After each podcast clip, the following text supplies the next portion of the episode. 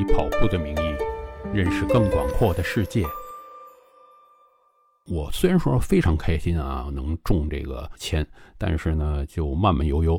大家如果对自己的经验并不是特别足的话，我还是建议所有东西都尽量在国内准备的特别清楚，而且能够早办就早办。我办英签呢是比较晚，因为其实。呃，我都讲了，去年的十二月底我就知道中签了，结果是办这英签，我是拖拖拉拉，好像拖到今年的三月份才开始办。他反正就是三月三十天之内就会搞定嘛。我四月底的比赛，所以我这是这个行为特别不好。其实还有一个什么原因呢？就是办理这个东西呢，刚好就处在我们国内各种政策的转变。跟世界的政策也在转变，所以呢，有很多事情我也没看清，我就终于看清了啊，可以办理了。去英国这边，我才开始动手。那么签证呢，在国内应该是必须找代理才行。我在这次呢选的是中青旅，那么我可以先给大家结论啊，中青旅这个是很糟糕，我的体验是非常非常不好。为什么呢？首先一个就是沟通的时候呢，他先夸给你一堆条件，说你先准备这些东西。那我就反正想着嘛，市场是平衡的，那每家肯定都一样。然后呢，我就按照要求去准备。其中有一点呢，就让我非常非常不爽，就是他本身不需要这么多现金趴在你的银行账户的，他说要这么多现金。那对于我来讲呢，这个我觉得这个账户上有很多现金，很很傻的事儿啊，然后去。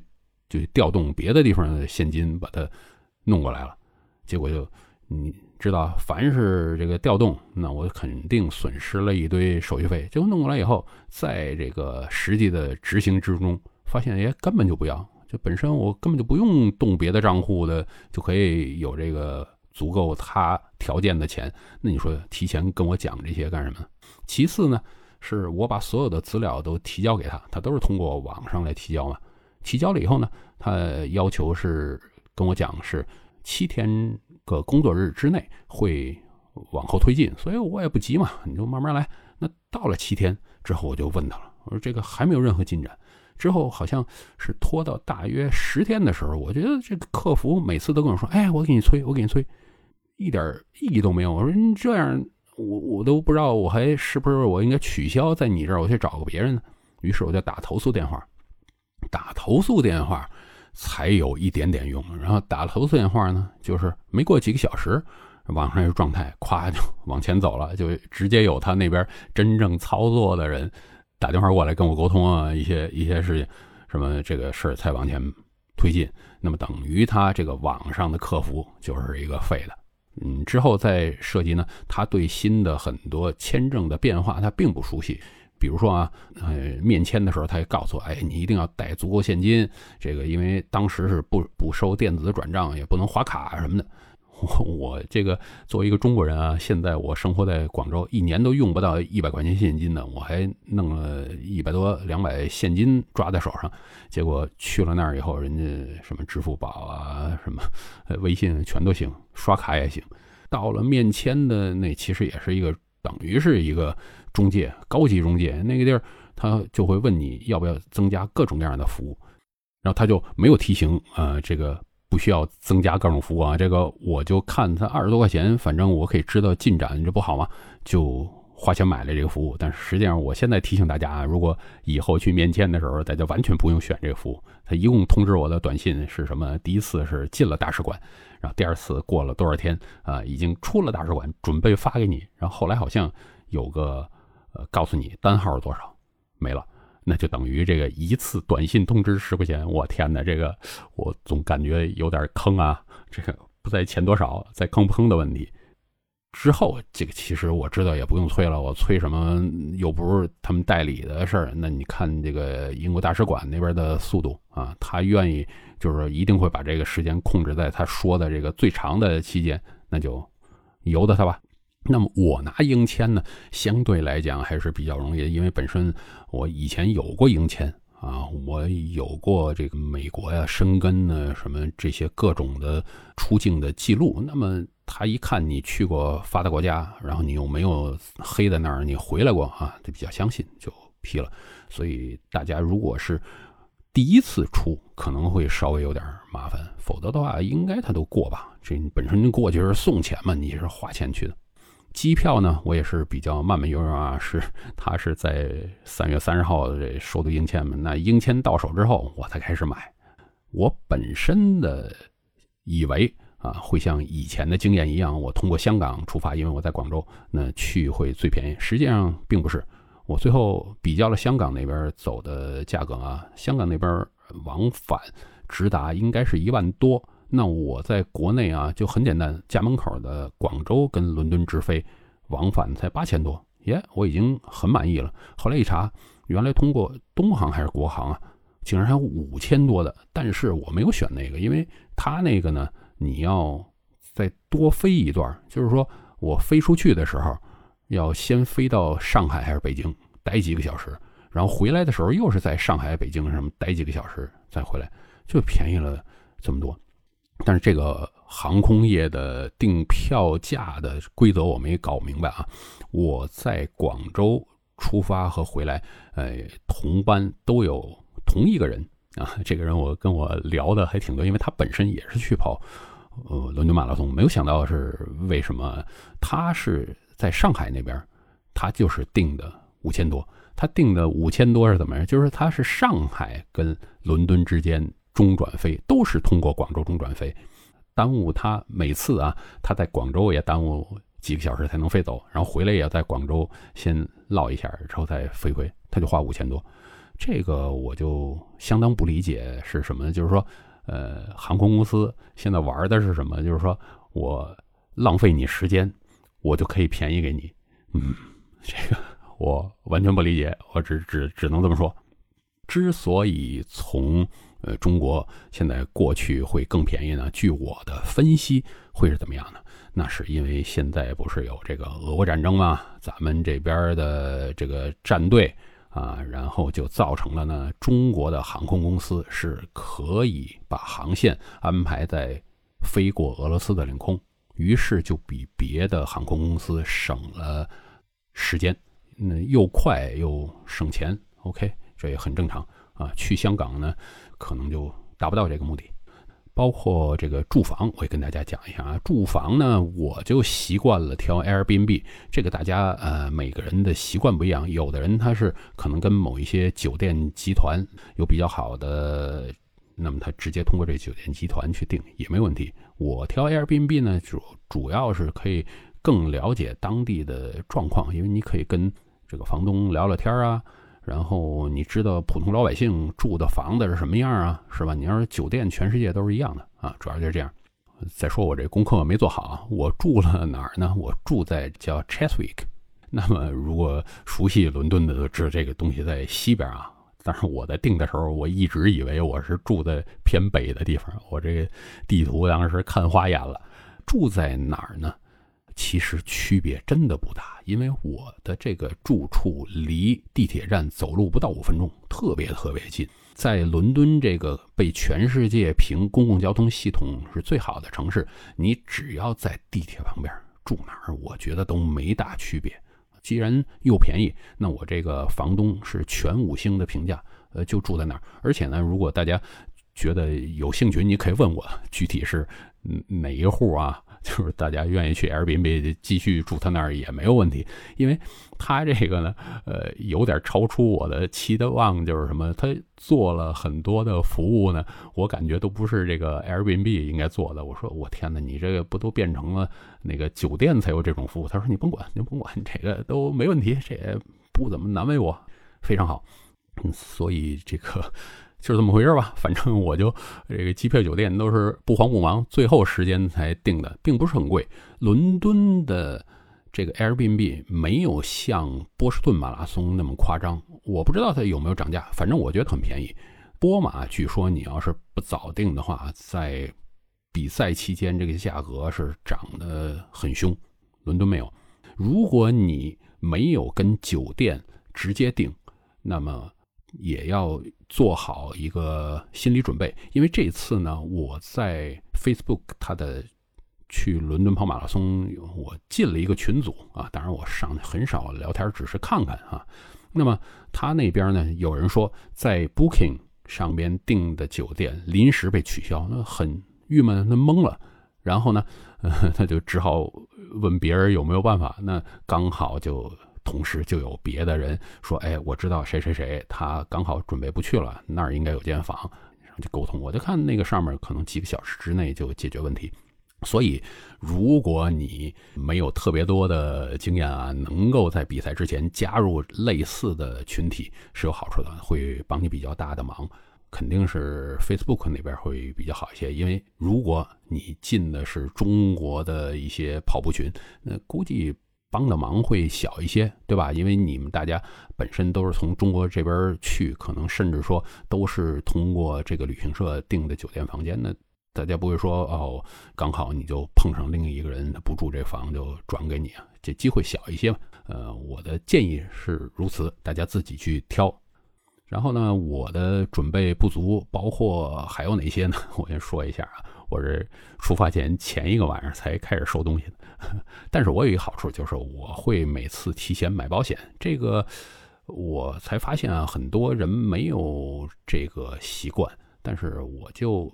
提示：如果在国外你没有保险的话，很有可能会造成一些呃非常不方便的地方。你比如说你生了病了，这个你就会改改变一些决策啊什么的。但你买了保险，可能这些就会好很多。大家不要省这点钱啊，因为你出国，你想一想，你已经花了多少钱，省这个不值得。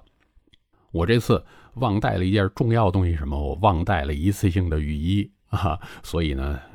没关系吧？当时我就把一个外套捐了，就无所谓了。这个也在每次跑步的时候，大家要有这个准备。我这次多带了很多东西，是什么东西呢？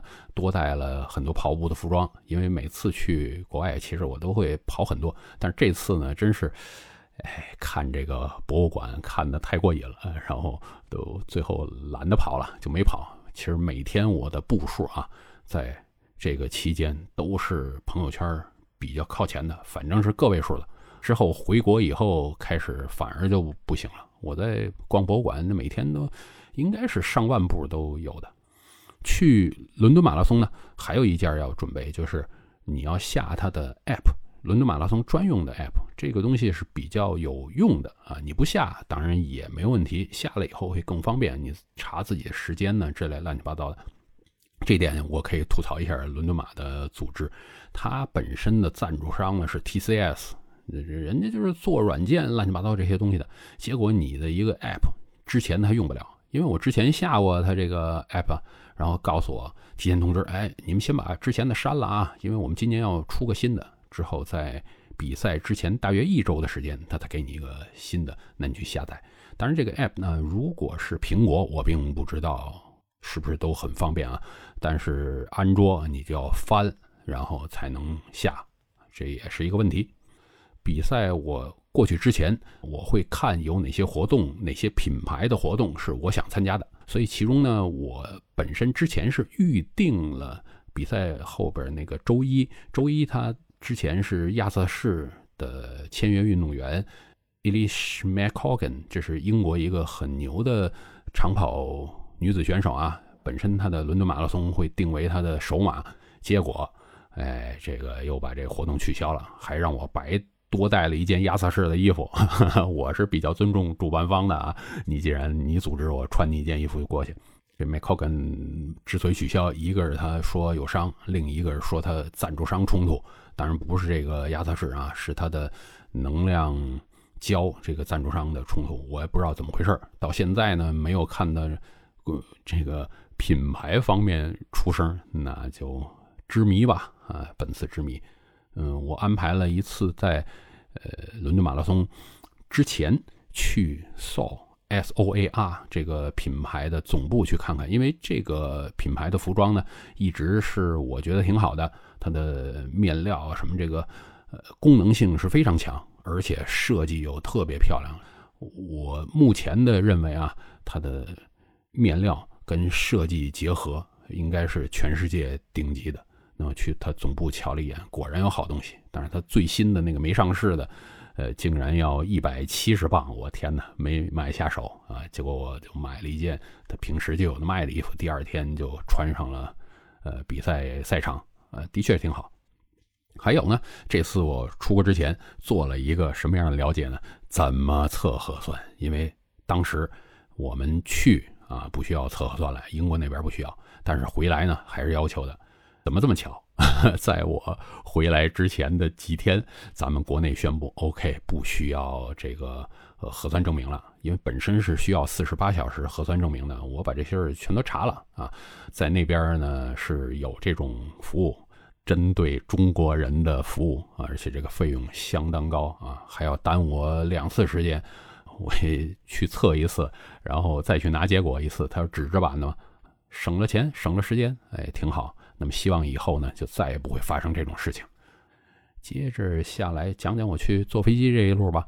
坐飞机呢，就是一上飞机之前排队的时候，就看见一个穿那个2018年波马夹克的，然后后后来又看到一个穿2020，呃，还是2021波马夹克，我就说哟，这个看来还不少中国人过去跑，因为一般人不会穿着夹克去啊。当然，像我现在这个这么低调的啊，我很很少。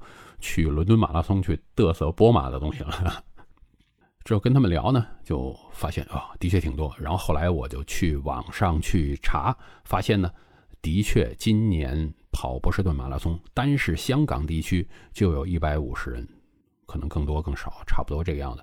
就是内地这边呢，应该有两百五十人上下，所以这个超出了我的想象啊。中签应该还是极少极少量，但是通过其他途径的人呢，相当多。呃，刚才我都讲了啊，这个如果是通过某些旅行社过去，有的人是交了一万七啊，你交多交少了，反正这个我只把我说的这个知道的价格放出来。国外其实也有非常多的人会通过这个方式啊买旅行社名额或者是慈善机构这个名额去嘛。他们用不用交这么多钱呢？据我听他们讲是不需要的。啊，或者是在北美，或者是在欧洲参加方式的人是挺多的。嗯，他们跟我讲的这个成本我就不说了，但是就说我发现这个你多懂一门语言可以帮你省好多钱，这是给大家一个建议。还有去伦敦呢，呃，我建议是带新的信用卡。新的信用卡是什么意思？就是这种非接触。那我发现伦敦全都是用。非接触式信用卡，那我呢，就是因为用开了一张信用卡，我懒得换嘛，然后就不断的续。但是我这个，他就永远不改进新的技术。那我问过这银行，人就不改，人就是这样的，就是刷磁条这个，那没办法。这个刷磁条这个在很多场合它用不成就给我造成了一些麻烦。还有呢，就是要准备，如果你这个东西就是信用卡没有。最新的话，那你要准备零钱。零钱的意思是什么？就是不要只是有五十块钱的纸钞。我呢去银行取的钱，我都跟他说了，越小面额越好。但是他给我全是五十，但是五十你在伦敦的地铁买票是买不了的。伦敦地铁它的自动售票机呢？上面只收二十 以下的纸币，所以当时也是好啊。我遇到了咱们在那边工作的呃中国人，他说：“那我给你换吧。”他就给我换两个二十一个十嘛，就能够呃在上面买票这样。还有呢，就是大家去如果时间久，那你一定要买当地的这个卡，牡蛎卡，反正就是地铁里边储值卡，不要一次一次去买。因为一个是这个储值卡，它会给你打折嘛，而且不用你每次耽误时间，就是或者说去的时间长，你假如就去一两天，当然不值得啊。因为这个牡蛎卡，据我当时买，我没有特别仔细的去算计啊。因为以前呢，呃，消息是五块钱的押金，你走的时候可以把这卡退了，就是退你五块钱。现在好像已经涨到七块钱，而且是不退钱的，呃，所以这个大家能够算得出来嘛。嗯，我是特别懒，我是直接，哎，我买七天包包天的这个卡吧，因为我住在这个 Cheswick 叫三区，其实伦敦大部分人的活动区域就是游览呢，基本上集中在一区啊，很少到二区，很多人住是住在二区啊，那么就买一到三区。呃，后来算了一算，我肯定是买亏了，因为你如果呃，他们说一天你在这个地方坐车，你要坐四次就赚回来了。那我想一想啊，我当天就是比赛当天，我也没仔细看啊。应该是不要钱的。你是参赛选手的话，那么之后呢？每天我应该平均绝对到不了四次，很多时候一天我就三次嘛，最多我在城里边去俩地儿就完了。我不是这个坐车狂。伦敦的公共交通这个地铁呢，其实是蛮复杂的。不过我就是两天我就把这个东西搞明白了。我不知道各位的这个这个能力强不强啊？但是这一定要。呃，要学会，否则的话呢，你在伦敦打车，我估计这个费用就没边儿了。伦敦的的士是很贵的，那著名的黑的叫 Black Cab，嗯，这个费用极高，因为伦敦进城还有叫什么进城费这样的嘛。他为了减少城市的交通阻塞，所以鼓励大家坐公交。它公交地铁是蛮便宜的，一次两磅左右，就是单程就可以搞得定。那么我进伦敦第一次坐地铁，那里边就看那个座位上扔着这个免费报纸嘛。他们那边还还还是有的，就是每到固定的时刻，每天的他都会在地铁口那儿扔着一堆免费报纸啊，什么给大家看，一种广告的形式。我一翻呀，上边很多关于伦敦马拉松的信息，包括广告啊，也有一些新闻。啊，呃，那天刚好看着，呃，莫法拉的一些新闻，嗯，我在网上都看过了。不过从报纸上看，也就是说明，其实，呃，伦敦人应该都了解伦敦马拉松，这个不用讲。首先呢，伦敦马拉松会封路，那么满街的都是那个当天封路的消息，那大家就知道很多。其次呢，这个他各种的媒体都在做宣传。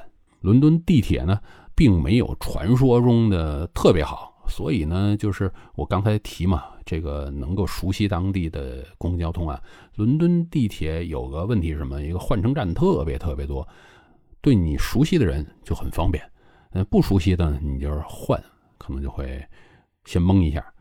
它的一条线未必是两头终点啊。我至少经常我坐的啊，我坐的这个 Cheswick 叫 District Line，它至少至少。有四个终点，那你就要学会看怎么终点，而且呢，你要对这个地铁线路啊，东南西北你要搞清楚，因为他经常他不告诉你这个这条线的终点是哪儿。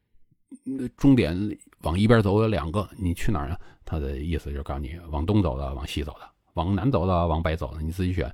那么你要知道这个东南西北才行。所以这个乱七八糟的事儿啊。是提醒一下大家，呃，在国内先学会，去那边就会更方便啊。你到那儿现学也行。然后轮地铁这个，呃，站点有的维修，有时候哎，我到这儿这个口封了，我都不知道从哪儿下了。后来人家告诉哎，对面对面那个火车站，火车站能下去，呃，这挺有意思的。其他就没什么了啊。不过这个有的时候我就说了嘛，这个我经常走神儿，在地面走着走着，我就知道那个方向有地铁站。然后看上一就下去了，后来发现，哎，不对啊，这好像不对。就是它两个地铁站可能隔着就是一两百米，但是完全不是一条线的。这个时候就很懵。这次比赛呢，嗯，之前我看到消息是因为伦敦那边正在搞一些环保组织的搞事啊，他很有可能在比赛当天他还想搞啊。好在我们遇上，不过后来我的确看到他们挺活跃的啊，因为我想去那个伦敦博物馆。今年还在那关门了，那下边就遇到一堆人载歌载舞。我呢本身看看人唱歌跳舞，后来发现哇，原来在示威的，就有老头过来塞传单之类的了。比赛日呢，当天下午的三点，这个我也贴在微博上，就是说他有一个全国还是全伦敦的紧急通信测试，应该是全国吧？啊，就是三点，你的手机会突然间连震带响的十秒钟，这个你当时把它划去就行了。呃，但是我没有收到这个，我不知道是不是只对呃本地的，因为我是外地的网络嘛，我我是移动的中移动信号过去。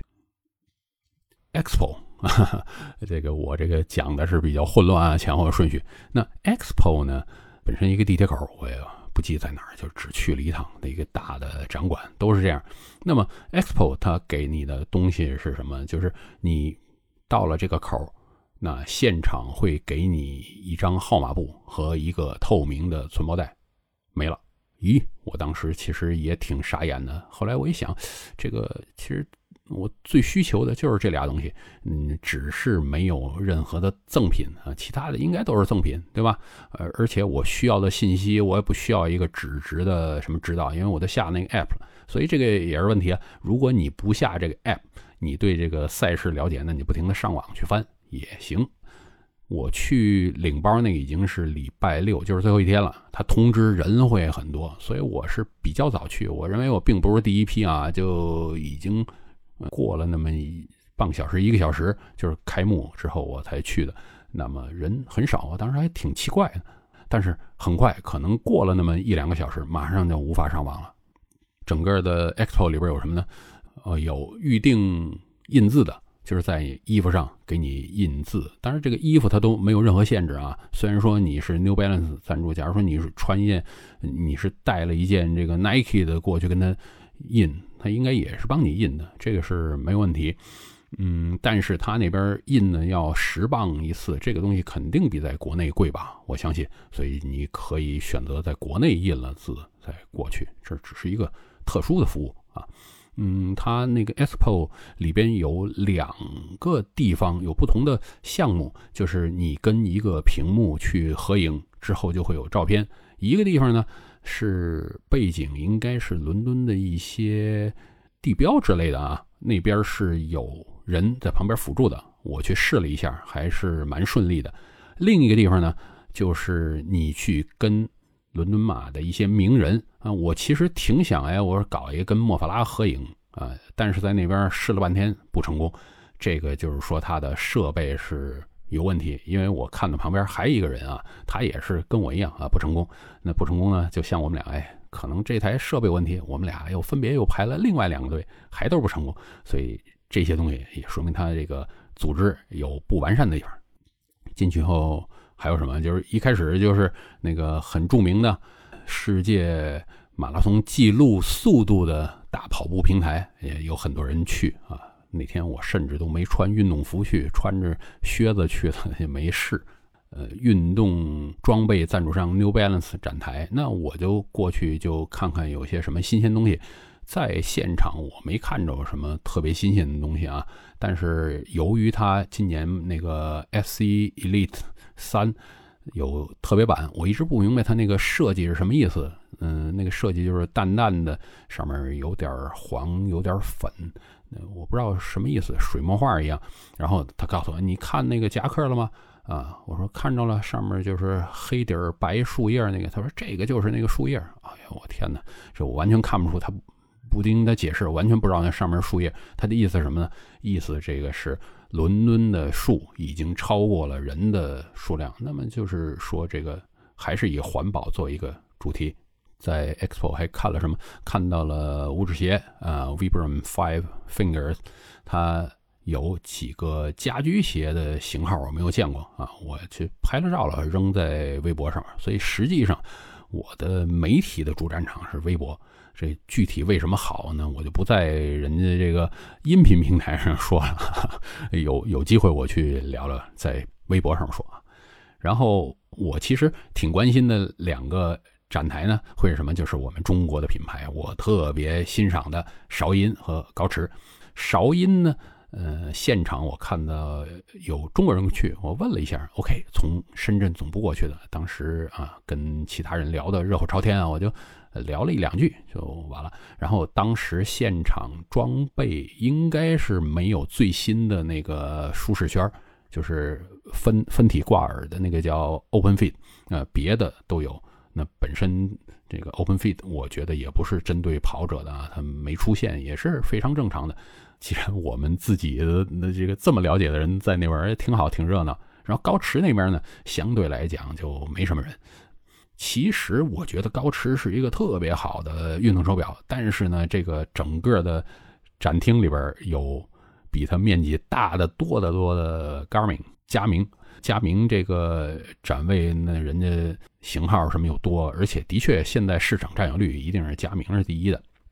高驰这边应该全是当地的代理过去，我跟他们聊了一两句吧，就应该是现场只有三个型号。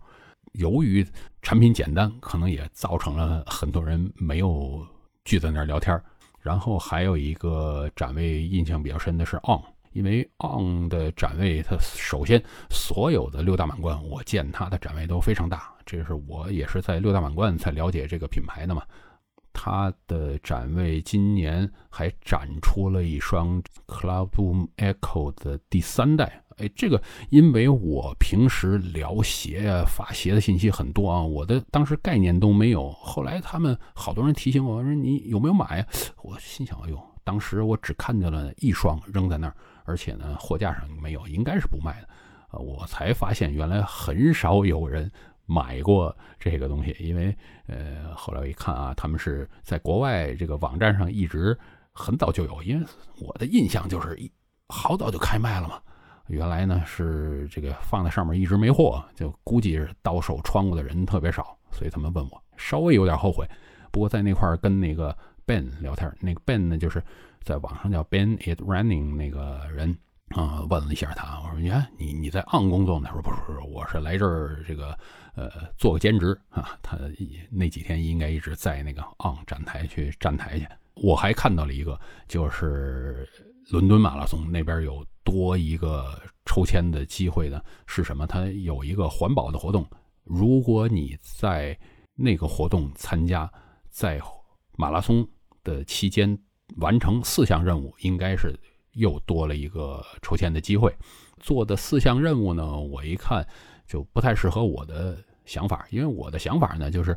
本身我不需要跑得很快，但是我也不会把这次当做就是溜溜达达纯玩的这次，所以呢，他需要什么？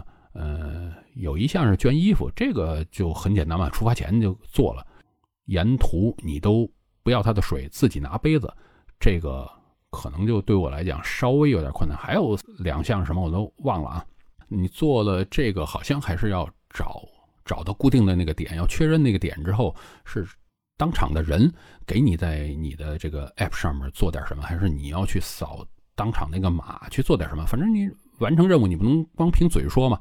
啊，之后给你一个抽奖的机会，我就没有参与，但是只是告诉大家，呃，如果大家看展会，呃，看的仔细一点，就是各种各样有意思的东西啊，不要光看这个能不能花钱，还有很多不用花钱，但是一些新的信息。伦敦马拉松。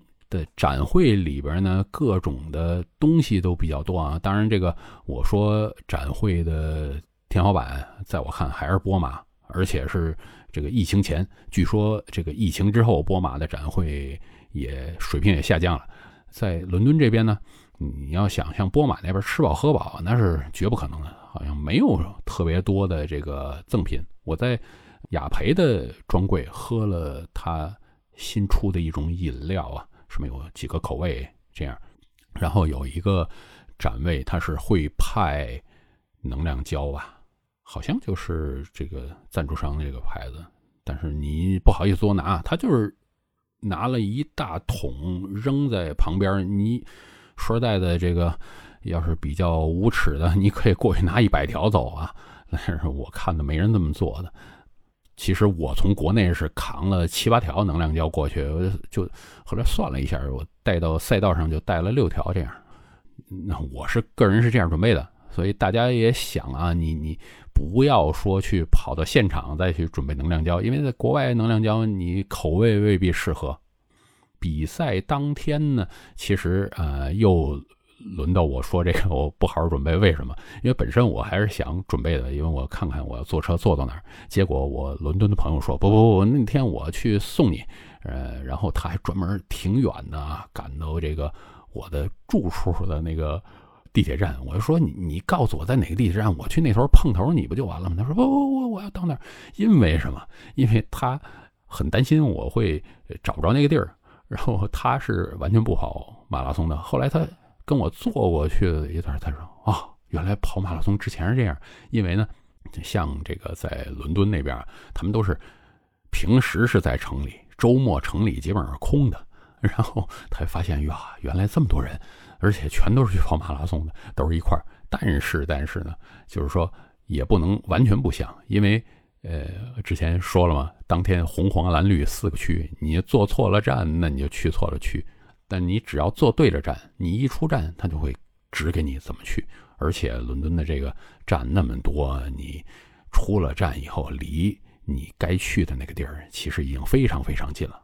在这个路上还遇到了谁啊？遇到了这个西雅图速跑团的一个姐姐，跟她聊了一会儿，然后发现哟，美国那边、北美那边还来了不少华人啊。赛道上我还拍了一个这个美国新风跑团的人，然后我我在微博上聊，然后他们马上告诉我那个人是谁。你可见就是其实我们这个跑圈啊，还都是一个大圈，大家都挺熟的啊，知道谁去参加什么。在存包的时候，有一点我也提了啊，就是他的存包是在车上嘛，就是说你起点你把这个包给他，他放到一个集装箱大小的车的后边，那么放上去的上边是有人来排位的嘛，上边的所有工作人员都有安全绳，就是系着这些人的腰跟这个车顶，那么。这种情况呢，我相信在国内根本就不会考虑啊。这个，即便你从车上掉下来，也不会摔成什么样。但是他们这点就每个人都是很严格的执行这个，把自己挂在这个车上面。那我就觉得这个可以供国内的赛事去参考，因为本身你要的安全不仅仅是选手的安全，你所有工作人员的安全也在你的范围之内。至于再讲讲在伦敦旅游啊，两句话。首先呢，就是说我去这种地方呢，我都会提前买一本这个《Lonely Planet》，就是一个习惯了。呃，那么在国内呢，我就买了一本伦敦的《Lonely Planet》，这个还是比较靠前的啊。呃，就不是最新的版本，但是已经足够了，因为本身我个人的兴趣就在博物馆。对于其他的地儿可有可无。虽然说十天，但是我跟大家讲啊，我只去了四个博物馆，加上一个圣保罗大教堂。圣保罗大教堂呢，还是我当地的这个朋友他强烈推荐的，那这个绝对没错。我建议大家也去，它能够登到顶，登到顶的时候，你就能看这个一圈呃，伦敦的什么样。可惜我对这个伦敦也毫不了解，我看着这些建筑到底是啥，我也不知道。有点意思，这个教堂里边东西也非常多。博物馆呢，我去的就是大英博物馆，V&A 就是 Victoria and Albert 这个博物馆。然后国家美术馆，国家美术馆就是那个叫 National Gallery，嗯，还有一个 Tate 泰特啊，泰特我去的是那个 Tate Modern 啊，就是这四个。有一天我刚好啊，对，那天我也是看朋友去牛津看朋友，那天我回来我说有时间。呃，我看哪个博物馆关的晚，就查了一个在巴比肯那个地儿，说有一个馆关的比较晚，所以我奔那儿去了。呃，然后看伦敦的博物馆啊，好处是什么？不需要钱，不需要门票，大部分啊，除了我说那个巴比肯，巴比肯人家是做特展的这种，那整个展出的模式啊，什么都不一样。这个大家应如果去的多的应该知道啊。呃，在美国那边，反正我这看博物馆，交钱也是交的比较狠啊。反正每个都是二十二十五、三十这个门票。到了呃德国那边是便宜啊，觉得挺爽。英国这儿更爽。但是呢，英国其实它这个虽然说门票不需要交钱，但是它里边各种的，拿地图嘛，哎，地图我建议你捐五刀给你地图。我到到那边大英那边，我就买买了一个很小的。五刀的一个东西，其实它也不是叫买，他就说建议你捐钱，那捐捐五刀吧，拿一本那个小的地图。之后呢，如果在伦敦，呃，继续玩，我的目标其实去参观个啤酒那种啊，因为我我对对经常对这种我一直叫工业旅游很有兴趣。就在我 Cheswick 的，我走路应该二十多分钟的地儿有这个，不过我一直是惦记着这个博物馆，就没舍得花白天时间去这个啤酒地儿。然后我朋友带我去了一个比较偏的丘吉尔故居，那块儿就基本都是英国人他们周末这个散心去的地儿，我觉得也挺不错啊。他的花园呢？什么？他二战的时候的临时指挥部吧，包括他住在里边的这个还并不仅仅是故居，里边等于是一个小型的博物馆。他的展览，他得的各种奖啊，什么生平的各种照片啊，他穿过的各种衣服啊，外国送他的各种礼物啊，其实挺丰富的一个地儿啊。我觉得，如果大家呃不想玩那些，就是跟别人一样的，也可以考虑去那儿。这个这个地儿应该导航就可以，然后开车过去。当然，这个肯定要租车，你呃没有公共交通的。然后像更著名的那些什么白金汉宫、威斯敏斯特教堂啊、伦敦塔呀什么，我都没去。这个我觉得迟早有机会再去吧。因为你在伦敦，你要是想好好玩，不是走马观花，你一个月都未必够。因为所有的这些博物馆啊，我都跟你说，你要好好看的，一天两天都是看不完的。我这四个啊，我说基本上除了。国家美术馆啊，那个就就 National Gallery 比较小，呃，其他的馆都很大，我都没有去，很多我都是二刷，都都没有看完的。在伦敦那边呢，今天就聊到这儿吧，因为我觉得我的兴趣跟大家的兴趣可能不太一样。很多人如果单是想跑步了解这个，可能听前边我不知道有多少分钟就已经足够了啊。今天聊到这儿啊，希望这个大家。这个想支持音频节目继续做下去的，什么点赞、关注、分享啊，这些听的人多，我才有兴趣继续做。要不然我这个对着空气在这讲话就没劲了。我也不知道下期会讲什么。好，今天就聊到这儿，希望有空的话继续的跟大家聊运动。